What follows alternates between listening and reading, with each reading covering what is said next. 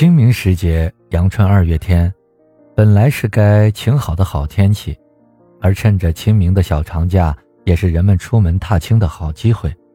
可是这样的计划总是被如期而至的雨水打乱。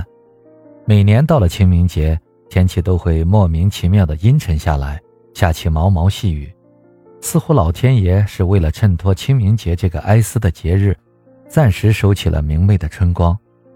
而每每此时，我们都会想到杜牧的那首诗：“清明时节雨纷纷，路上行人欲断魂。”心里不由得感叹：这杜牧一句诗做了数百年的天气预报，可真是准啊！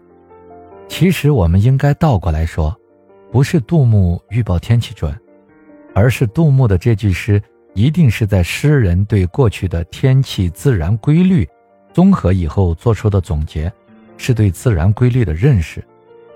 杜牧也一定是通过细心的观察发现，怎么每年上坟的时候都要下雨呀？所以才写出了这首诗。这是杜牧的智慧，也是古人的智慧。不得不说，古人在科学技术上尽管不如现在，但在对自然规律、万事万物的观察上更细致入微。那么清明节为什么通常都会下雨呢？为什么会有这样的自然规律呢？主要是有以下几个方面：一，清明时节也是冷暖空气交汇的季节，容易形成降雨。清明的时候，正是冬去春来的时候，冷空气的势力在慢慢的减弱，而海洋上的暖湿空气开始活跃北上。我们稍微有点地理常识的人都知道，这时候冷暖空气交汇，阴雨绵绵的天气自然而然的。也就如期而至。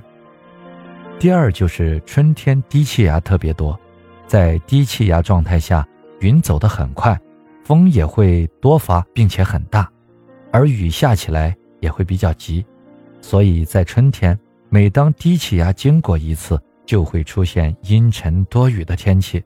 而在春季这个季节，气压不稳定，低气压会频繁的经过，雨季也会比较多，并且。会伴随着大风。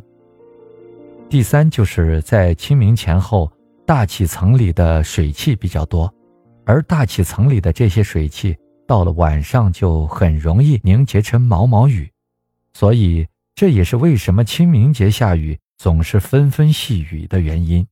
这种雨不同于夏季的疾风骤雨，也不同于冬季的疾风冷雨，给人绵绵柔柔的感觉。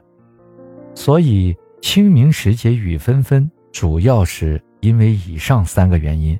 而纷纷细雨尽管会对我们的出行踏青带来不便，但是却给农民的春耕带来方便。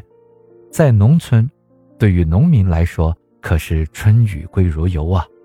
而清明节的绵绵细雨还有一个作用，因为清明节是人们祭祀先人的节日，这时候。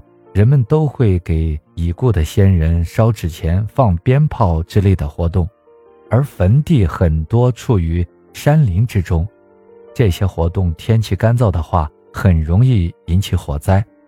而这时候纷纷细雨，不得不说是老天最好的安排，可以减少因烧纸引发的火灾事件的发生。那清明时节为什么通常都会下雨？现在朋友们都知道是什么原因了吧？不是因为杜牧的那首诗，是古人的智慧，是杜牧对这个季节多雨现象的总结。而数百年来的事实也证明，杜牧的发现是不变的自然规律。尽管在清明节当天不一定必须会下雨，但大概率清明时节前后都会多雨，却是不争的事实。